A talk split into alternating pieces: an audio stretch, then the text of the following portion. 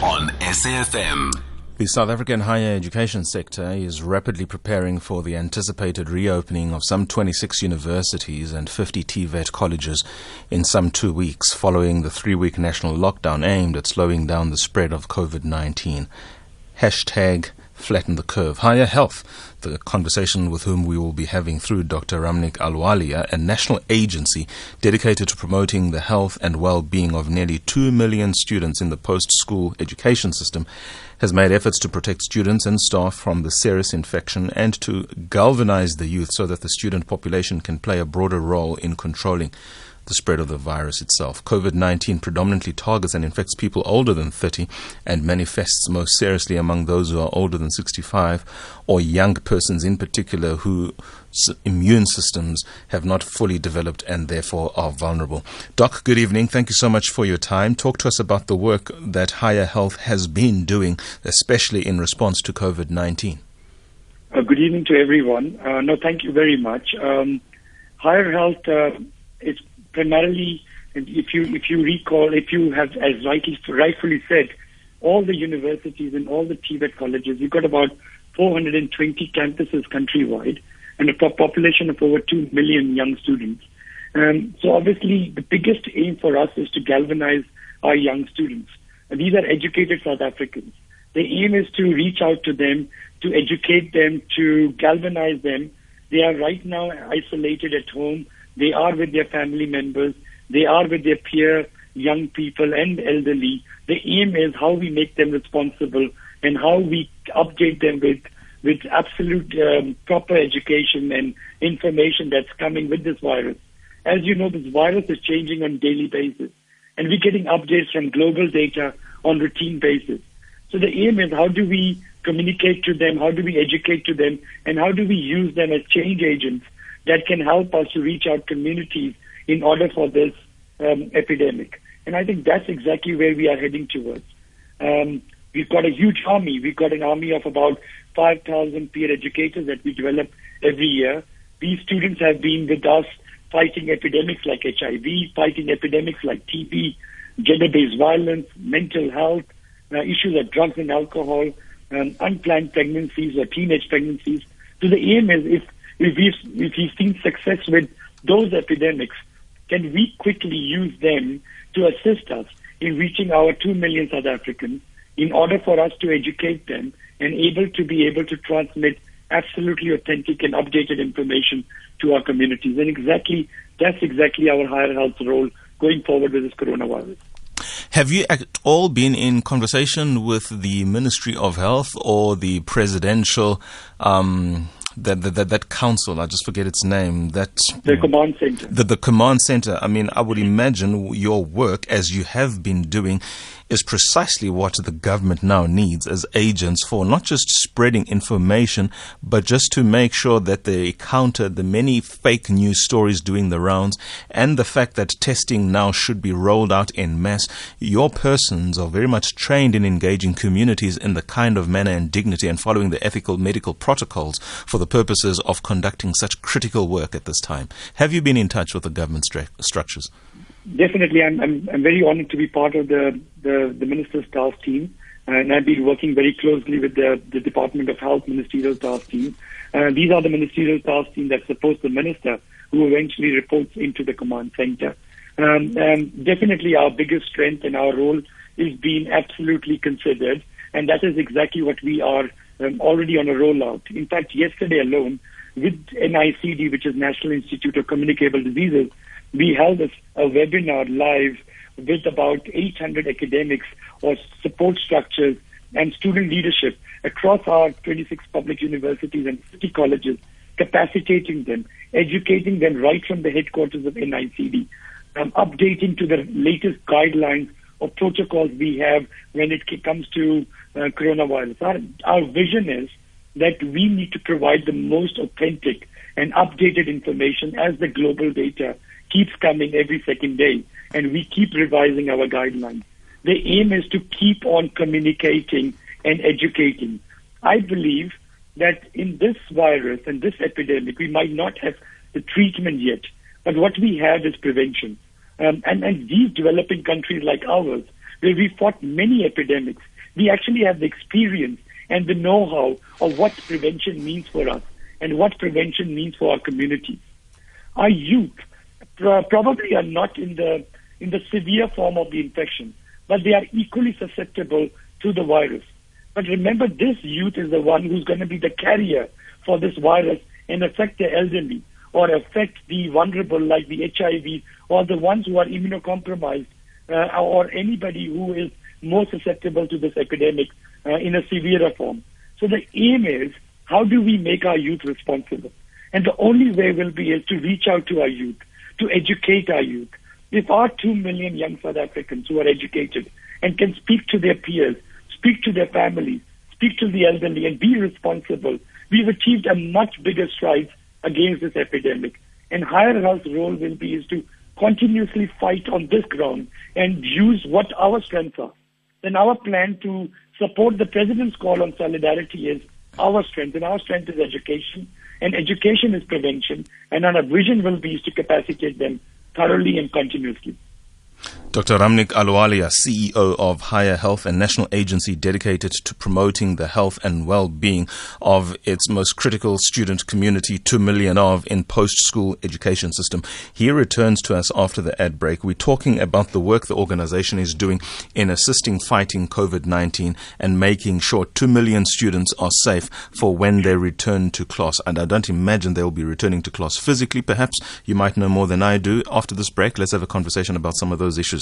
Dr. Ramneek Ahluwalia, 0891 104 207. That's the number to dial to engage with us, but particularly him. Call Songezo now. 0891 104 207. This evening, it's all things COVID. Limpopo villagers have no water, but the lottery money gets stolen for years and years by those who are in charge of the lottery money.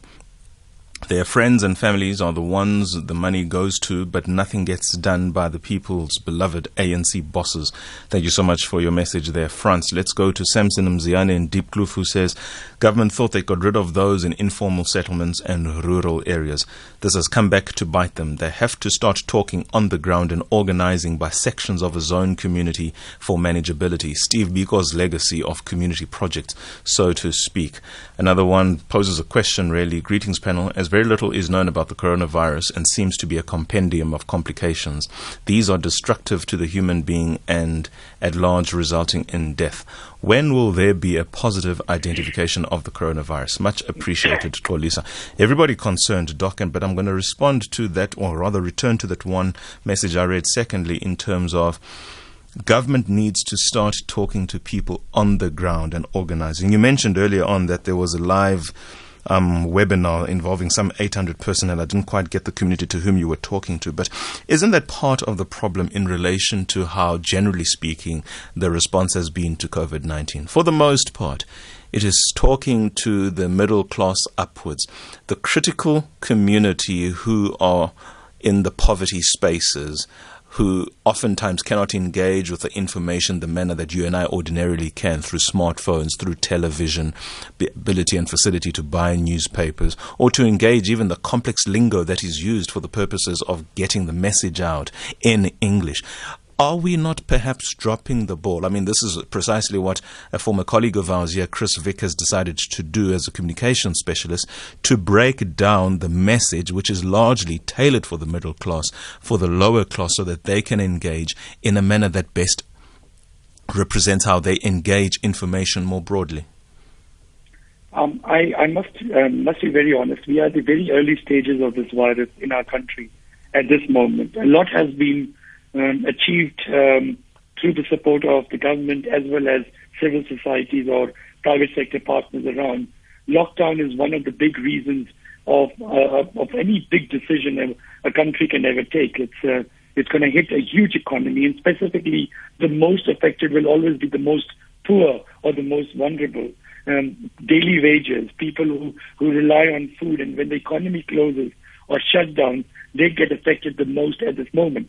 But a decision of that kind, calling a lockdown, is eventually a decision which was supposed to be made towards flattening the curve, which was absolutely, in my sense, was needed because no country can ever see its human lives being lost. I'm a medical doctor. The worst thing anybody can ever see is to lose a human life. Um, an economic shutdown will re- re- result in a lot of challenges, but a loss of human life through a virus like this is much more deeper, uh, deeper than it affects. And most importantly, once the community spreads, starts reaching our townships or our rural communities, obviously our challenges will become much more severe. And I think that's exactly where we as a country needs to uh, figure out how do we reach to our communities. From our side, we've got about 22 community radio stations, which are campus and community radio stations. Mm. A simple station like a Unitra FM, right in Transkei, sitting in Mthatha, mm-hmm. who speaks to, her and people have, it has a listenership of about 400,000 at times with our young people in Xhosa, in Transkei, mm-hmm. in Mthatha area.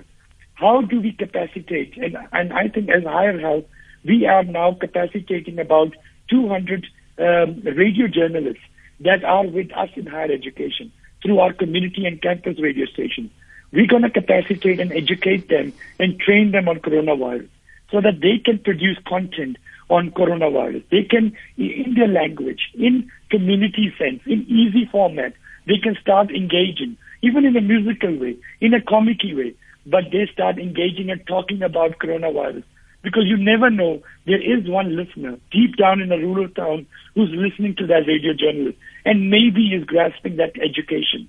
Education will never go wrong, and we need we, we have to use every angle.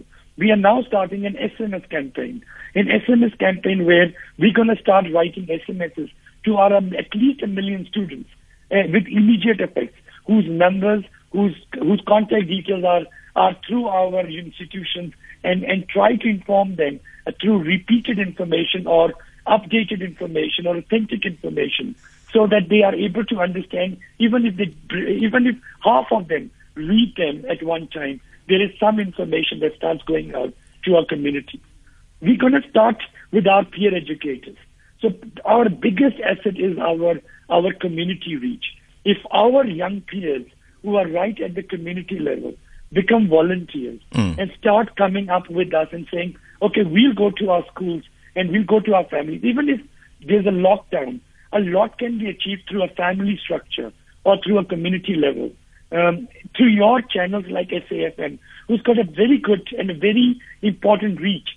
Today, while you and I are talking, there might be five human lives that are listening to what you are saying. Yes. And maybe it's affecting them. Maybe it's telling them this is a serious virus. It spreads very quickly. Um, how is the transmission of this virus? What does self isolation mean? What is quarantine in reality? Mm, what mm. should I do if I have symptoms like this in a situation like this? Where should I report? How Doc, let I me interrupt you. I'm sorry to have to interrupt you, but I'm running out of time. I've literally got three and a half minutes, and I have a call from Stephen in Eight Cake in the Northwest, and I'd love for him to make a very short but powerful contribution. Thanks, Stephen, for calling. Your contribution, please. Good evening to you. Look, man, let, let's just be honest. Our country is messing up. Let's look at China, for example, which gave us a good example how to handle this virus. One, they admitted that this is an airborne disease. I'm talking about other specialists. They didn't the nonsense that we hear in our country that this is an air droplet, the droplet uh, disease kind. No, they admitted the truth. And they gave their people N95 masks because they knew that this is a respiratory uh, disease virus, a very deadly pathogen. They never played. Our country, did If to uh, consider this in the next upcoming session, uh, uh, allow me maybe to give you the list of professionals in China who, who spoke about this virus. Let's hear from them. And let's let's weigh the difference between the information we are hearing from from our own uh, uh, country and from where the, the pathogen started. We'll notice that uh, our country is missing up. Number two, no, we'll have to leave it there because we need to. Get, we'll have to leave it there. I'm sorry, brother, because you did call us somewhat a bit late in the program. Let's give an opportunity to Dr. Ramneek Ahluwalia to respond to what you have already said in the minute that remains. I, I think, uh, to very importantly, I think uh, to respect everyone who's speaking about it, but the scientific way of understanding is it is not an airborne disease. The airborne part is only still being uh, just recently come by WHO, and it's very confined to hospital settings where the where the the, the patient and the the uh, healthcare worker is quite close. Specifically, when you're doing um, uh, intubation or you're doing um, ventilating support at that moment, um, it is not an airborne; it is through droplets.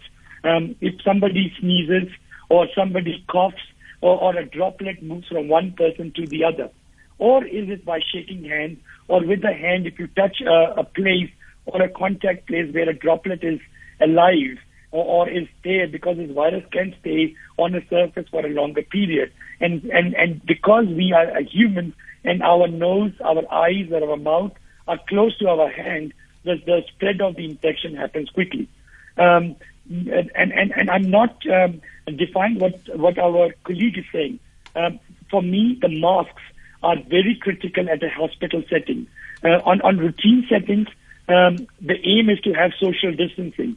The aim is to ensure that one person is not in contact close to the other person. You must also remember um, N95 masks are quite expensive, so are the three ply masks. But uh, the important thing is masks have not been shown to be absolutely preventive as long as somebody is not sneezing or somebody is not coughing. Doc. So the aim is. Let me interrupt you. I think people should take time to go and educate themselves on symptoms and the value or otherwise of gloves and masks. Final question because we do want to talk to some of the student issues in the 30 seconds that literally remain in this program. In a couple of weeks' time, there will be reopening of universities for the most part, and I would hope it's going to be online. How prepared is the university set up then, together with your students, some 5,000 foot soldiers, able to get back to the academic program without it all making reversals in the fight against COVID 19? I think the um, uh, I think there's a lot of work being done on the backside towards uh, identifying e-learning mechanisms, towards identifying how we can continue education and academia through um, uh, through web-based or through online systems. Um, there's a lot of work uh, that still needs to be pending. A lot of information around how digital we can quickly move into. Um, our biggest task from the now to the next moment will be is how do we find innovative ways to reach to our young students very quickly? Uh, from my perspective, my vision will be is very quickly to reach out to our student community by training our academics and by training our peer-to-peer educators who work on daily basis very quickly, even if it means through web-based or through finding data with uh, service providers. And once we start achieving that role, we'll be able to then start reaching out to communities very Excellent. quickly, and through them, we'll be able to start disseminating uh, updated information on coronavirus very Excellent. quickly. Doc, we have run out of time. Nonetheless, thank you so much for your time, Dr. Ramneek Ahluwalia, CEO of Higher Health. All the best for the work that you do. I'm very honored. Thank you. Excellent.